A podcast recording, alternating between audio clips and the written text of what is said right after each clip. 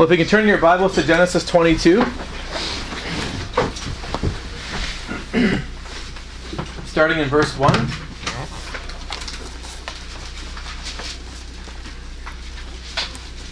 Let's stand and read the, the scriptures. Now it came about after these things that God tested Abraham and said to him, Abraham, and he said, Here I am. He said, Take now your son, your only son, whom you love, Isaac, and go to the land of Moriah and offer him there as a burnt offering on one of the mountains of which I will tell you. So Abraham rose early in the morning and saddled his donkey and took two of his young men with him, and Isaac his son, and he split wood for the burnt offering, and arose and went to the place of which God had told him. On the third day Abraham raised his eyes and saw the place from a distance. Abraham said to his young men, Stay here with the donkey, and I and the lad will go over there, and we will worship and return to you. Abraham took the wood of the burnt offering and laid it on his, on Isaac his son, and he took it in his hand, the fire and the knife. So the two of them walked together. Isaac spoke to Abraham his father and said, My father. And he said, Here I am, my son. And he said, Behold, the fire and the wood, but where is the lamb for the burnt offering? Abraham said, God will provide for himself the lamb for the burnt offering, my son. So the two of them walked on together. Then they came to the place of which God had told him. And Abraham built the altar there and arranged the wood, and bound his son Isaac and laid on him the al- laid him on the altar on top of the wood. Abraham stretched out his hand and took his took the knife to slay his son. But the angel of the Lord called him from heaven and said, Abraham, Abraham! And he said, Here I am. And he said, Do not stretch out your hand against the lad, and do nothing to him, for now I know that you fear God, since you have not withheld your son, your only son, from me. Let's pray. Father, this uh, event that happened somewhere in the neighborhood of four thousand years ago, Lord, is uh, so relevant for us today in our culture and our time. And we believe that as men in this house, but we believe that your that your word stands the test of time, and that, that the issues of our hearts and our minds are the same from the day of Adam and Eve all the way to us now. And so your word uh, transcends culture, and it transcends uh, any sort of psychological thinking. We just we just come to you now with our hearts open and our minds ready to hear your word. And I'm not sure where everyone is in their life uh, in terms of their relationship with you, in terms of like Uh, where they've come in this weekend on the house, but, but I just pray that your your word will have something for all of us, and that you will meet us where we're at and give us what we need to hear to grow in our relationship with you and with other people. I look forward to our time, and uh, may your name be glorified another time again. In Christ's name. Amen.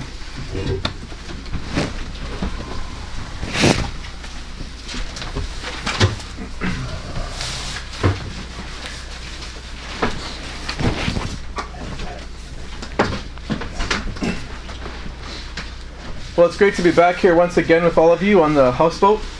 It's always an honor and privilege to spend time with like-minded men uh, going through the Word of God. So I want to begin by asking you a question. What is it in your life right now that you hold most precious and dear to you? Or what is the one thing you feel you could not or would not want to live without? Or let me ask you another question. What would you do if God asked you to give that thing up for the sake of your relationship with Him? What would your response be? In today's session together, we're going to be looking at the life of Abraham, as we just read, because he was forced to come face to face with the reality of these questions in his own life.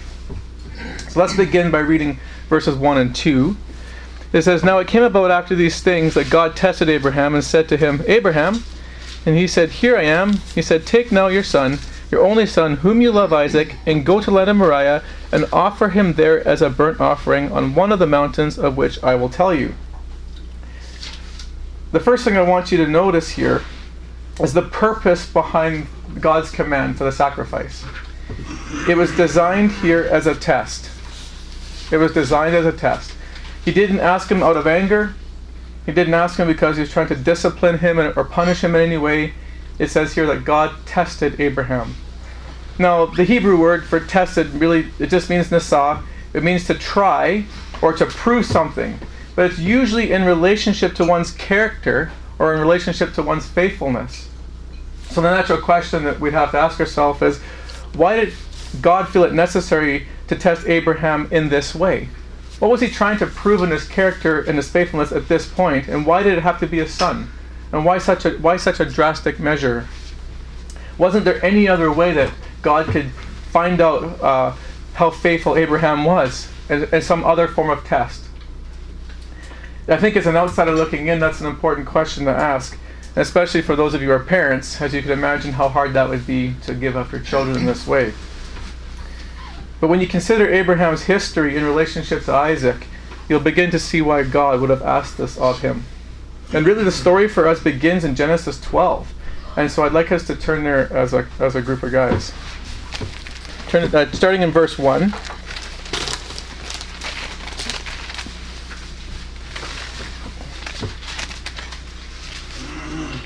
Now we're not going to read this, but I'm just going to highlight parts of this. This is the Abrahamic covenant. This is the first time God appears to Abraham when he's going to establish his covenant with him. And I want you to notice all the incredible promises that are contained in this covenant. First of all, in verse one, he's promised land, which eventually became Canaan. In verse two, he's promised a nation, which is the nation of Israel. Uh, he was promised divine blessing, and this was to come in two ways. In verse two, he was going to na- make his name great. In other words, he was going to give him a reputation.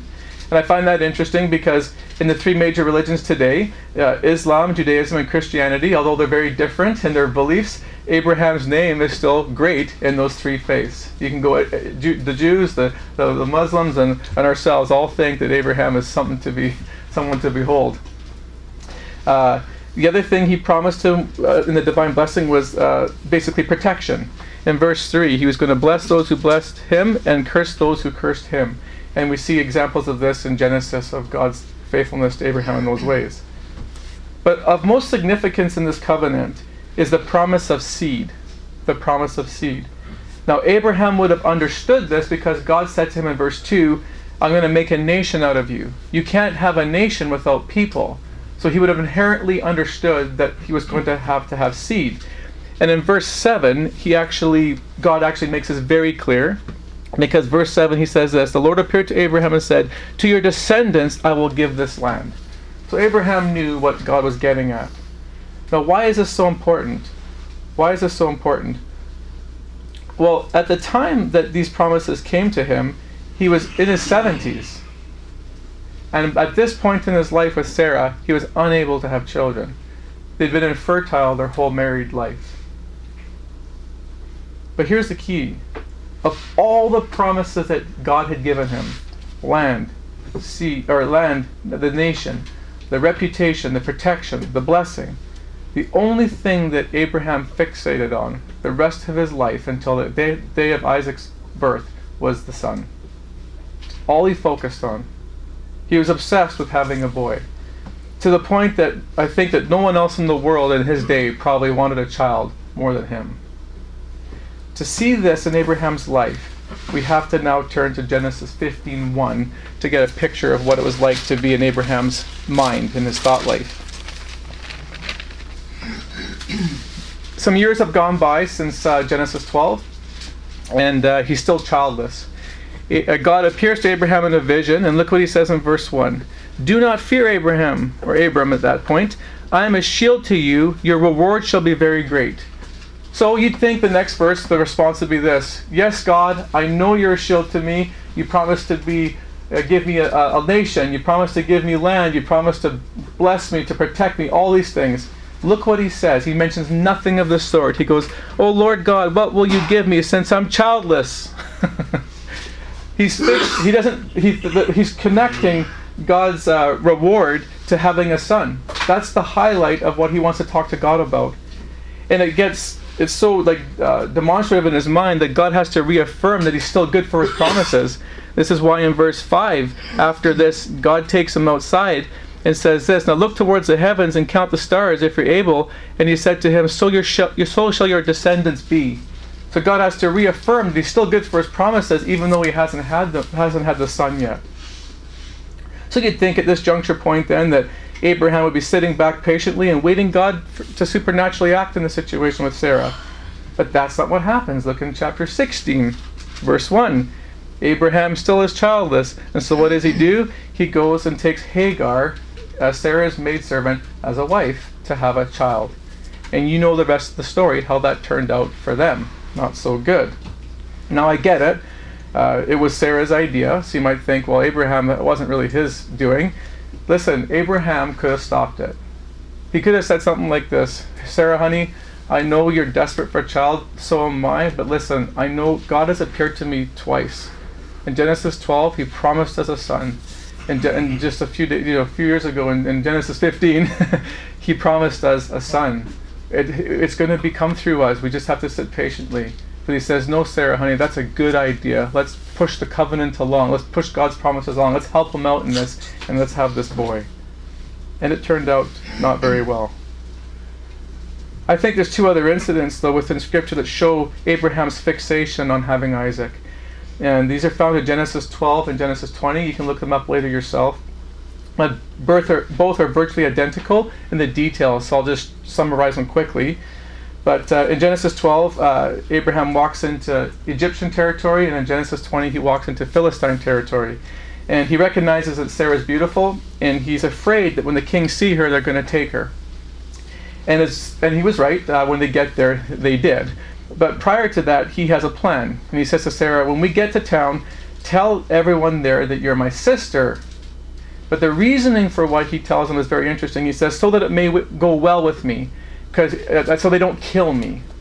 Now, when you hear that, yeah, granted, the text suggests that the reason behind why he didn't want to um, make, come up with a lie was just simply to protect his own life, and he was fearful. But I think if we look deeper, we might see something else going on here. I think this was Abraham's attempt to preserve the covenant God made with him and secure the promise of a son. I'll give you two substantiations why. First, in both accounts, Abraham actually shows no concern for the well-being of Sarah. It's so that it may go well for me, that I may live. He never has any concern for the well-being of Sarah. Why would that be? My suggestion is this: because God had told him that he was going to have a son. He never told him it was going to be Sarah that was going to be the wife of the son. So Abraham's sitting there going, well, as long as I preserve my life, the promises can be still secure, because he never said anything about Sarah, right? Um, uh, anyway, this is that's my suggestion. Secondly, uh, in both accounts, God has to supernaturally rescue Sarah. He appears to both the kings and basically says, you're in trouble with me. And the kings are terrified of what they've done, and they quickly release her. If God, why would God, God bother to even rescue her if he never intended in the first place to her to be the mother of the covenant son promises? Abraham, this should, should have been a sign to Abraham that God intended Sarah to be part of the plan to have Isaac in the first place. So again, so God, Abraham's lack of concern for Sarah, uh, and only protecting his own butt, basically, and God's supernatural in rescuing her showed should have showed him that, um, or shows us that um, Abraham has got the son in mind and is trying to secure the promise through his through his seed. So you can see now why God felt it necessary to test them now, because from the timing of the first covenant in Genesis twelve to the birth of Isaac, about thirty years has gone by. thirty years with no promise of a son. So you can imagine now, once he's born, how great of a place Isaac would have held in Abraham's heart, and how protective he would have been over that relationship. So the question God wanted to know was this: to whom did Abraham's heart really belong to? Where did his loyalty truly lie? Where did he place his hope? Who did he place his hope in? And was he going to love God more than he loved his son? But I think more importantly, would Abraham be willing to demonstrate the, the, his love for or love for God by simply obeying his command, even if it meant losing that which was most precious and valuable and dear to his heart? I think that's a great question for us. I mean, who or what are the Isaacs in your life right now? Who or what has crept in, or is slowly creeping in, that is competing for your devotion to Christ? Could it be work? Would you find your identity right now wrapped up in your job? Just a place that you're trying to gain recognition and some kind of worth? Are you so desperately wanting to get ahead that you've been habitually working long hours, and now your wife's crying out saying, uh, we miss you, and the kids miss you, all because you're trying to fill that void? What if God wanted to use you for ministry right now? Would you even be available for Him? Or would you would you have to say no because you're so committed in all the long hours you're doing?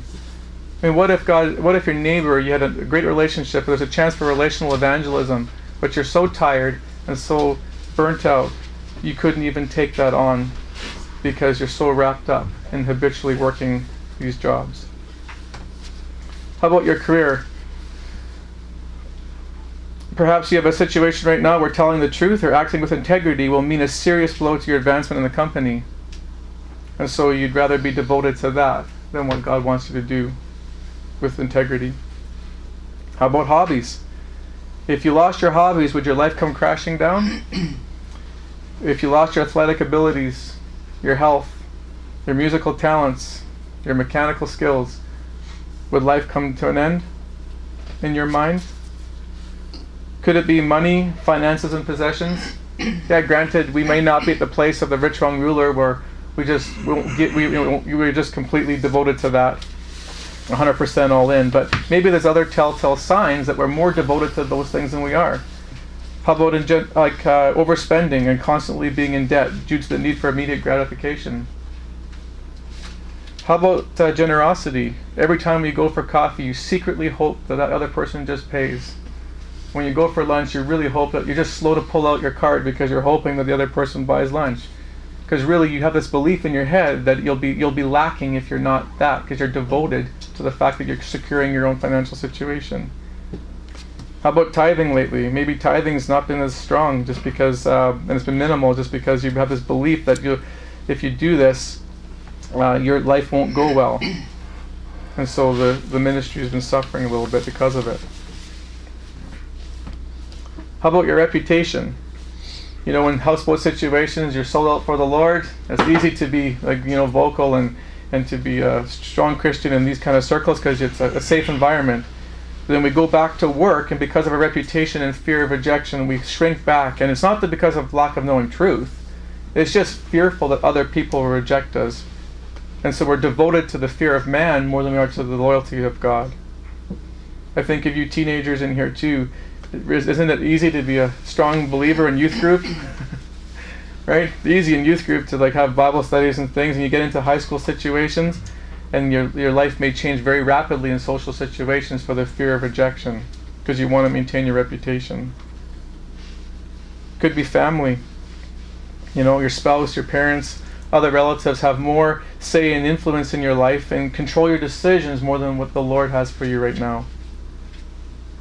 Maybe for you, it's your kids. Maybe it's your kids. You're just like Isaac, in that you just—it's your kids that you're more devoted to. Uh, Dan spoke on this uh, yesterday, just briefly, in the area of like discipline, right? It's interesting. Proverbs makes it clear that if you don't discipline your children, it says you hate your kids. But what do we do? We often hold back because we think we're loving them by not doing so. So we're showing devotion to our children rather than the Lord when we don't follow through. Here's the main point, guys, and I think you get it. If you strip yourself of everything that you're attached to and gives you any sense of worth, would you still be okay if you only had Christ? It might seem like an impossible place to attain, but there was one man in Scripture outside of Jesus that actually did write about his arrival at that state. The Apostle Paul in Philippians three eight writes this: "Everything is worthless when compared with the infinite value of knowing Christ Jesus my Lord. For His sake I have discarded everything else, counting it as garbage, so that I could gain Christ." Perhaps I've missed some areas in your life in my examples of uh, things you've been divided in your loyalty to. I just want to give the, you time now for the Lord to speak about anything else He wants to say to you. So let's just have a quiet time of prayer for one or two minutes.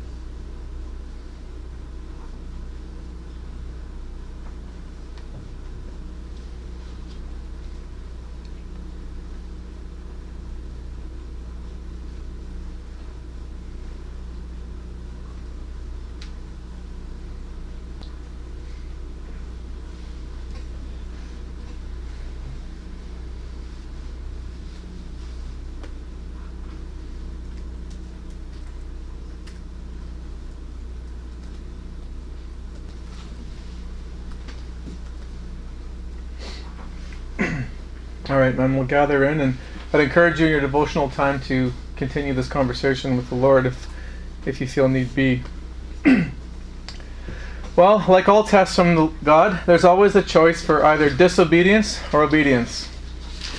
As we pick up our story in verse three, we can clearly, clearly see the path that Abraham recognized was necessary for his life. Let's turn back to Genesis twenty-two, beginning in verse three. So Abraham rose early in the morning and saddled his donkey and took two of his young men with him and Isaac his son. And he split wood for the burnt offering and arose and went to the place in which God had told him. On the third day, Abraham raised his eyes and saw the place from a distance. The first thing I want you to notice here is how quickly Abraham responded to God in obedience. In verse three, notice it says this, Abraham rose early in the morning. My suggestion here then is for the pre- when God appeared to him in this vision, it was probably in the nighttime. So he would receive the vision, and then he, he got it like that night, and the first thing he did was get up in the morning and go off and take the trek. I think that's an important lesson for us, because often when we know what God wants us to do, sometimes we become complacent. We ponder these things, and we're slow to act. And often uh, we can be patternistically just outright ignore his commands. If we could learn something from Abraham here, even look at the magnitude of what he's asking in obedience, the magnitude of it. He doesn't even hesitate. He gets up and goes. May that be said of us, that we are people that respond to the Lord's commands right when he brings something to our attention. And second key observation here I don't want you to miss is the length of time it took Ab- Abraham to travel to the sacrificial site. Notice in verse four it says, on the third day Abraham raised his eyes and saw the place from a distance. See, this sacrifice didn't take place in his backyard. God had a, a good trek for him to go, and when you look on a map, you, you can see that he traveled uh, north, to, um, north uh, to, uh, from where he was located. Now, what struck me about this, if you're on a three days journey, this is a long time to think. It's a long time for you to think. So I just thought I wanted to have you guys weigh in. Put yourself in Abraham's shoes. Think of the magnitude of what he's asking. What would be some of your thoughts for those on that three-day journey? What would be playing in your mind over and over again? Just yell out some things. When's God going to intervene? Plan B. Okay. What's did it? I actually hear it? Is it actually? Did I actually hear him tell me to do this? Yeah. Yeah. I got this did right. We do what God yeah. said. Yeah. Yeah. Try to reason a way out of it. Yeah, reason out. To figure it out. Yeah, I uh, other uh, things I had for myself where I'd probably uh, go from a mixture of inconsolable grief to like high anxiety, potential like fear, right? You, let's be honest. Take your take the kids, like those of your parents. Like if you were to think of losing your children right now, I mean you'd have tremendous emotion over that, right? This is what this is what um, this is the, these are the things that we think Abraham would be thinking of. Well, I'm not doubting that he had moments in which he experienced those emotions that you described. I'm sure there were moments when he went back and forth on this. But what's interesting is verse five gives us insight into some of his predominating thoughts, what he was actually thinking about. Look at verse five. Abraham said to his young man, stay here with the donkey, and I and the lad will go over there, and we will worship and return to you. The we here is not a reference to him and his servants. This is a reference to him and Isaac. It's a reference to himself and Isaac. You see what's going through his head? This is this shows a remarkable maturity of faith in Abraham and why he's a model for us. See, he believed that no matter how this whole thing was going to go down, even if it meant falling through to the point of death, that somehow he was going to return home to Sarah with Isaac right by his side. Now, how he came to that conclusion is not given it to us here. But thankfully, we have the rest of Scripture to help us fill in the blanks. And you can write this down as a cross-reference in your Bible. It's Hebrews eleven nineteen. And in Hebrews eleven nineteen, he speaks about the events of Genesis twenty-two. And he says, this is quote-unquote from the author of Hebrews, he, Abraham, considered that God was able to raise him, Isaac, from the dead. In other words, what Abraham is thinking about during this time is resurrection. the potential for resurrection. You see, you see what's going on in Abraham's mind when you put this all together? You see, since God had demonstrated to him over and over again over the years through various experiences that Isaac was a son of promise and that through him the covenant was going to be fulfilled, if God allowed, God allowed Isaac to die at this moment and didn't do anything about it, then everything he had said up to this point and had been done for him would have been null and void. It would have been for nothing. Abraham's conclusion then was God was going to have to preserve Isaac's life, even though he didn't know how he was going to do it for sure, but he knew he had to preserve his life because he had he, God had to be trustworthy to the promises he made. So he believed that God would give him back, even if he took his life. And I think there's a huge lesson from Abraham here, right? Because Abraham believed that God's word was so trustworthy that there was no way he could fall back on his promises. He believed his word was so trustworthy, he couldn't fall back on his promises. But here's what happened then. The result was something ma- magnificent in his life. I believe it gave him the confidence to trust the Lord and obey his command. Because even in the midst of this very diff- difficult circumstance, and without exactly knowing how God's plan was going to affect his future, he was able, still able to walk forward in obedience. And I think there's a huge lesson for us here from Abraham. Because really, I think our Christian walk is all about trust. I really do. I mean, I would venture to say that a good portion of our disobedience is related to the fact that we don't trust him. We don't think he has our best interest in mind. But one thing we can bank on is that God never asks us to do anything that's not for our best interest or that's not good for us. I mean, has God ever failed you? Has he let you down? Can you think of anything he's asked you to do that wasn't for your better betterment of your character or your walk with him? I mean, have you ever overlooked a wrong? Like it's commanded in Scripture in First Corinthians thirteen. Have you ever overlooked a wrong and it hasn't gone well for you relationally? Have you ever not forgiven anyone and it hasn't gone well for you relationally? Have you ever been generous to someone and you've ever felt like it's not gone well for you and you've lacked something? Again, from Abraham we can learn that we can be, we can trust the, the, the Lord at his word, and he will not fail us in his promises.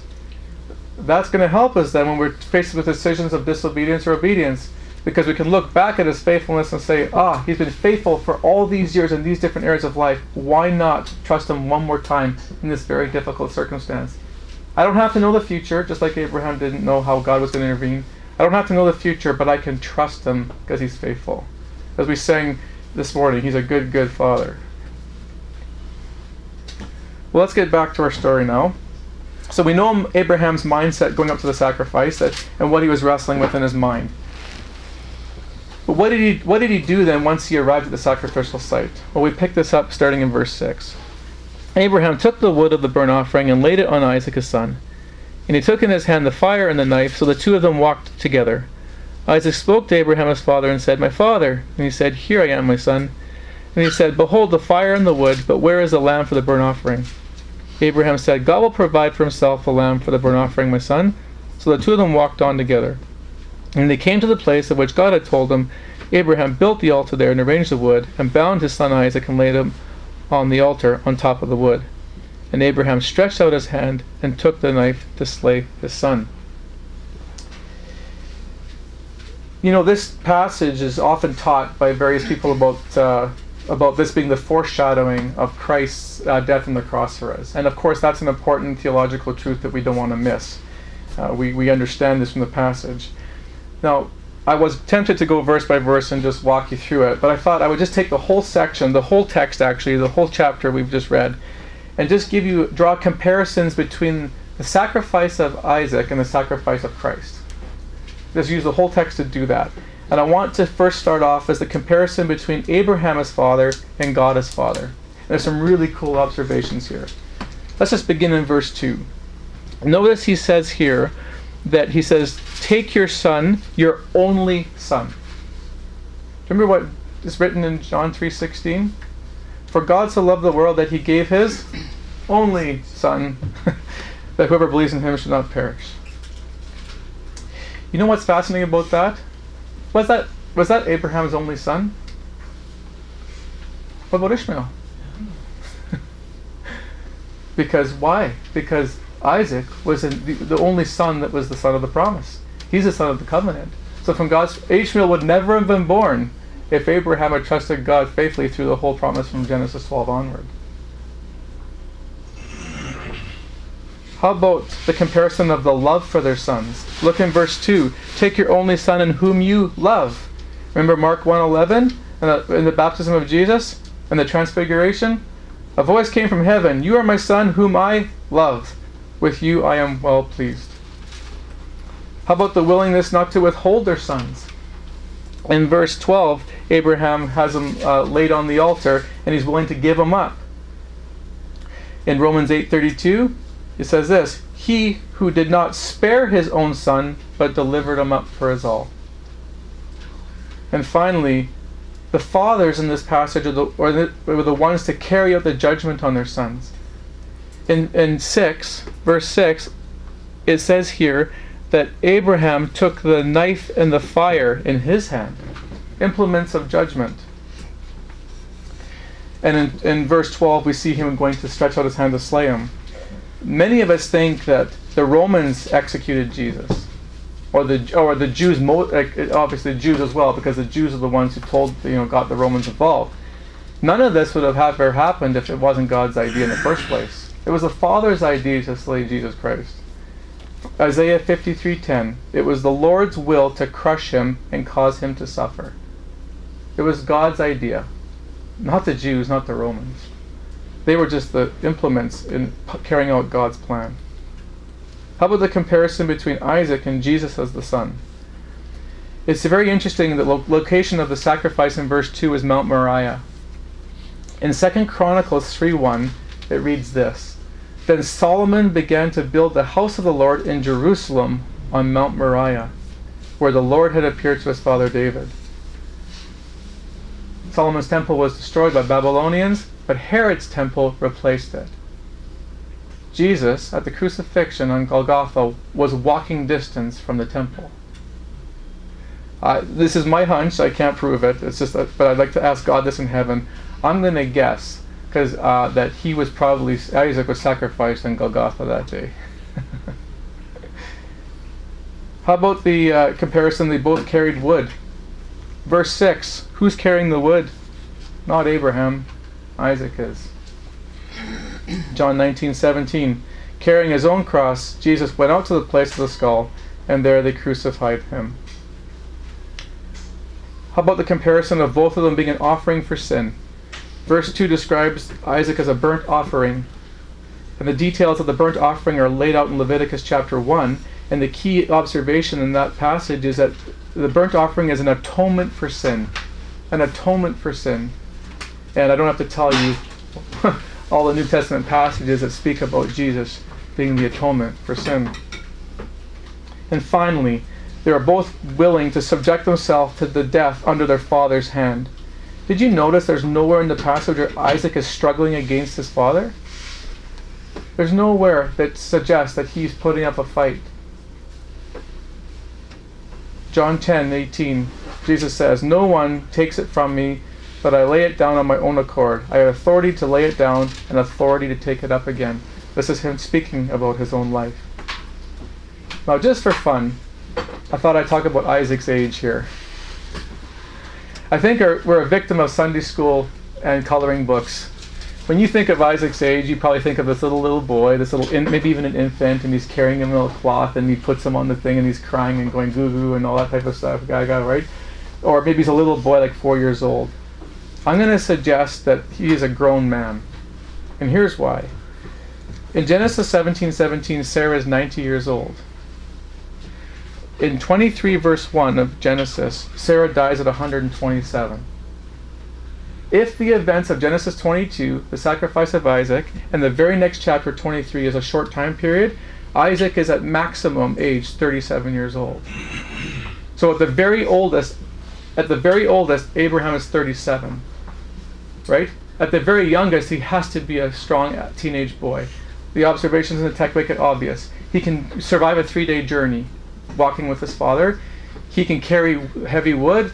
And th- finally, he says to his dad, where's the burnt offering, or where's the lamb for the sacrifice, Dad? He understands, he's cognitively aware, and an ability to understand that substitutionary atonement. So he obviously practiced this in his life with his father, because he knows about it. So at the very least, he's a teenager, but at the very most, he's thirty-seven. I'm going to ask God this question in heaven, because this got my head spinning. How old was Jesus Christ when he died? thirty-three. I'm going to take a guess that I think I know how old Isaac was when he went to the to the sacrificial site that day. And that's the question I'm going to ask the Lord. Okay, so here Abraham is with probably a mixture of fatigue from the three-day journey on one side and adrenaline on the other. His son Isaac's bound on the altar, who he so desperately loves. And the moment of truth finally arrives, and his arm is stretched out and the knife's in his hand. He's ready to strike. And just about as he's going to bring the blade to his throat, a voice calls out from heaven. And he says this in verse eleven. The angel of the Lord came to him and said, Abraham, Abraham. And he said, Here I am. He said, Do not stretch out your hand against the lad. Do nothing to him, for now I know that you fear God, since you have not withheld your son, your only son, from me. What I find interesting here is that there's nowhere in this section that records Abraham's reaction to the voice. Nothing in the text that talks about his relief. Nothing that suggests he was joyful and danced around the altar. Maybe he, nothing about it, whether he just broke out down in absolute exuberance or tears of joy. But what is recorded is God's reaction to the situation. He says, Now I know that you fear me. When God, God made this declaration, he wasn't saying this. Now, Abraham, I get it. You're deeply afraid of me. Fear in the Bible has something, has to do with reverence for someone. It's to, it carries the idea of respecting or admiring or being in awe of someone. So what God was saying is, now I know that you that you deeply admire me and that you hold me in awe and wonder. But notice how God knew that. Now I get it. The text says, because you not, did not withhold his, your son. But look deeper. What's really going on here? God's God commanded him to carry out something that uh, which was to to take his son's life. This was an issue of obedience. An issue of obedience. Would he obey or would he not? So the fact that he obeyed him, and, and yet he says, you, now you fear me, we know that to fear God is linked to obedience to God. So if you say to me, how do I know you fear God? I'll know you fear God by the way you obey him. So you can say it all you want with your mouth. I will know if you fear the Lord by the way you walk in accordance to his ways. That's interesting, because you remember what Jesus says in John? If you love me, you will obey me. Love, then, fear fear can be interchanged then with love. I think what God is saying here is, now I know, Abraham, that you love me supremely. Not that you didn't love your son, verse two, I take your son whom you love, but you, you have not withheld him, so you love me supremely above all. Abraham passed the test. I want to conclude uh, just with a story of uh, how this uh, unfolded in my life just recently. And like you, I've had many tests in my life. And I'm only bringing this one up because it's the most recent. And it's nothing like the sacrifice of Isaac um, in terms of magnitude. Uh, but it feel, feels like it based on my area of weakness that I would spend, you know, like the areas of where am I divided in loyalty. It feels like it based on my personality. So if you were to ask me, Andrew, what's the one thing that uh, that uh, has has you divided in loyalty that we would that make you fearful? I would say it's the the issue of the need for man's approval. Okay, I want you to like me. I want you to respect me. And so my tendency would be to make sure I do anything impossible so that that relationship was maintained. The problem is, is that when you stand up for the Lord, you're going to have to be rejected quite a bit. Because he didn't die because he was popular. He died because he was uh, he ruffled feathers. Well, as a Christian, we're going to ruffle feathers. So you can see if you have a, if you, if your number one area in your life is reputation or needed for man's approval, it can be very difficult as a Christian. So what happened to me was I went to a massage therapist about a month ago, and uh, I've been building a relationship with him, and I knew him from years past because I used to do that myself as a as a job. And so um, I go to see him and uh, go a couple times, and this is like my third time there. And he's and at the end of the appointment, he goes, "I'd like to give you a discount." And I'm like, "Sure, I'm in for a discount. That'd, that'd be great." And so I was expecting like uh, he called it a Chinese discount. I didn't know what that exactly meant, but I thought, okay, whatever you, however you want to phrase it, I'll take it. So what he did was clever. He asked me if I had medical coverage, and I said I did. So what he did is he charged me the full price for the the, the, the treatment, but then he added ten dollars to the to the, the receipt. So you see what happens? I pay him the eighty bucks. I get a receipt for ninety. So I go to, ch- to Sun Life and I claim that, and I get ten dollars extra in my pocket. Okay? I didn't know this was going on. I was just expecting like this discount. So when he asked me for full price, I was like, this is kind of weird. I don't know. I don't get how I got the discount, but whatever. I didn't make anything of it. When I got home, I realized what had happened. Well, I was like, Lord, what am I going to do about this? Because I know this is crooked. If Sun Life found out about this, like this is not this is not right. So I wrestled through this like for a month because I wasn't going to go back. I didn't need to go back to him right away, so I waited. But I thought about this off and on for like a month. And it was finally time for my next appointment. And I was rehearsing in the car how I was going to speak to him. Now that sounds easy for many of you. You just walk in there full confidence and do it. For me, because I hold the man's approval so tightly, it's a scary moment. And my head plays all the worst case scenarios. I'm done as a client. Uh, he's going to laugh at me because I'm going to tell him I want the discount and say, what's wrong with you? Like, the government's crooked anyway. Who cares? Like, they screw you, so you screw them. That kind of, those, all the scenarios went through my mind. And I was tempted to just walk into the room and just, at the end of the treatment, just throw ten dollars on this table as a tip to make up for the difference, right? That's what I wanted to do. I had it all planned totally. out. I was like, here's ten bucks for a tip and not tell him. And I thought, like, the Lord was saying to me, no, Andrew, you have to tell him why you can't do this. It's not enough, because this is a testimony time. So I, I through the treatment, I'm going through this, and I'm dreading the hour at the end, and I come to the end of the hour, and I sit down, and I say, okay, God, like, I got to honor you. And so I said to him, I said, listen, I really appreciate this uh, offer you gave me last time for this Chinese discount. I said, but I said, I'm a, I'm a, I'm a Christian man, and my conscience just won't allow me to do this. I said, I'll tell you what, why don't you write me another receipt for seventy for today, and I'll pay you eighty dollars for the, for the full pop. And he goes, no problem. No problem. But for that month, that wasn't the answer I was rehearsing in my head. Right? But again, you could, you guys, like for most of you in here, you could walk in there and that'd be like nothing. Like, it wouldn't even bother your conscience because you don't hold that dear to you. That doesn't bother you. But for me, that's my Isaac. Now I know where that comes from. I know like from what years of my life that was shaped in my life. But that's the one area that God still has to grow in me.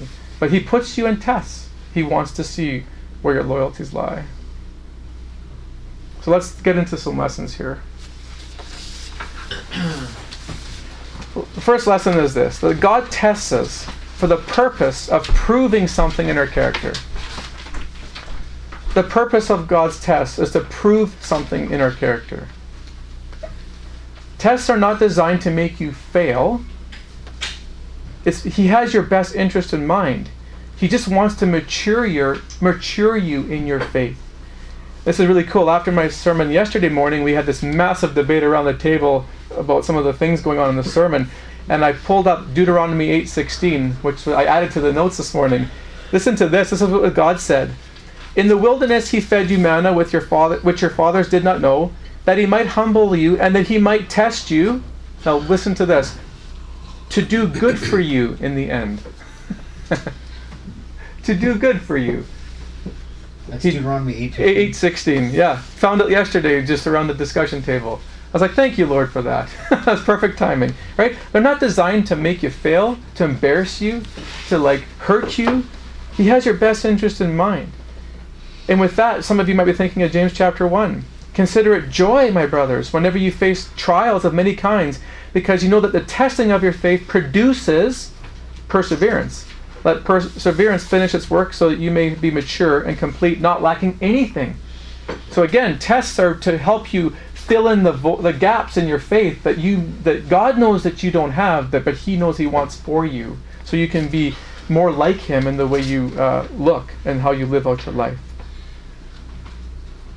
Again, his ultimate goal is to conform us to the perfect image of Christ. This is why I love Abraham so much in the test. How how mature is this guy at this age in his life?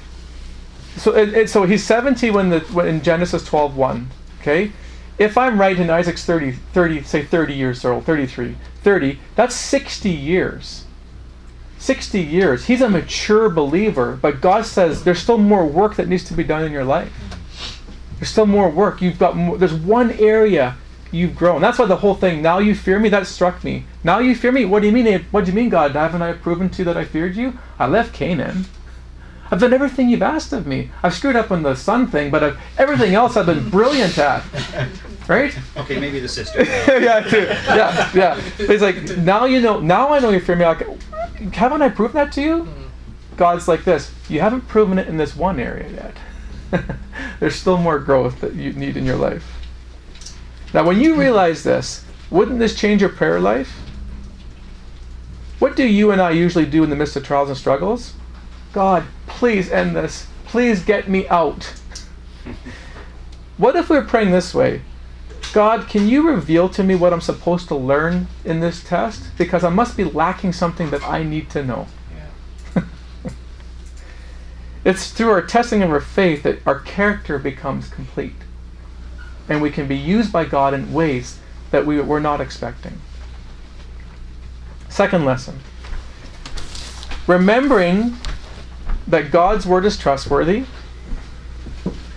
and that he is faithful to his promises can be a tremendous catalyst in producing obedience in us. Remembering that God's word is trustworthy and that he's faithful to his promises can be a tremendous catalyst in producing obedience in us. All tests of God, remember, church, or guys, I'm so used to being in church, all tests will bring us to a place where we have a choice to disobey or to obey. Knowing that God is trustworthy at his word, that he won't fail us, and he always fulfills his promises. In those moments when we're tested and we want to disobey him because we're getting tested in areas that are we hold dear, look back at his faithfulness. Look back at what he's done for you. And in those moments, remember those things as a catalyst to helping you trust him now to obey him in the things that you're holding dear. Yeah, remembering that God's word is trustworthy and that he's faithful to his promises can be a tremendous catalyst in producing obedience in us. That's what got me through with the massage therapist. Honestly, what I was rehearsing in my mind was this. God, I have disobeyed you so many times in my life. It's always gone wrong for me, and I've always had to like, come back to you, confess, and make things right. I've, you've never let me down. Why would I not stand up for what's right now and do what is right?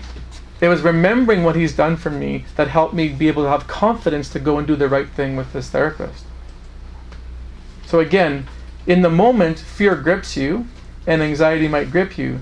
Go back to the faithfulness of God. Think about what he's done and how trustworthy his word is to help you move forward. And finally, the last lesson, very short actually. To fear God is to obey God. To fear God is to obey God. Now that I know you fear me because you've not withheld your son. I told you to go sacrifice him. You went and did it. Now you've obeyed me. Now I know you fear me. There's a direct correlation between the two. Well, I know I've uh, said a lot, and I'd be very interested to hear your thoughts and uh, dive into a conversation with you.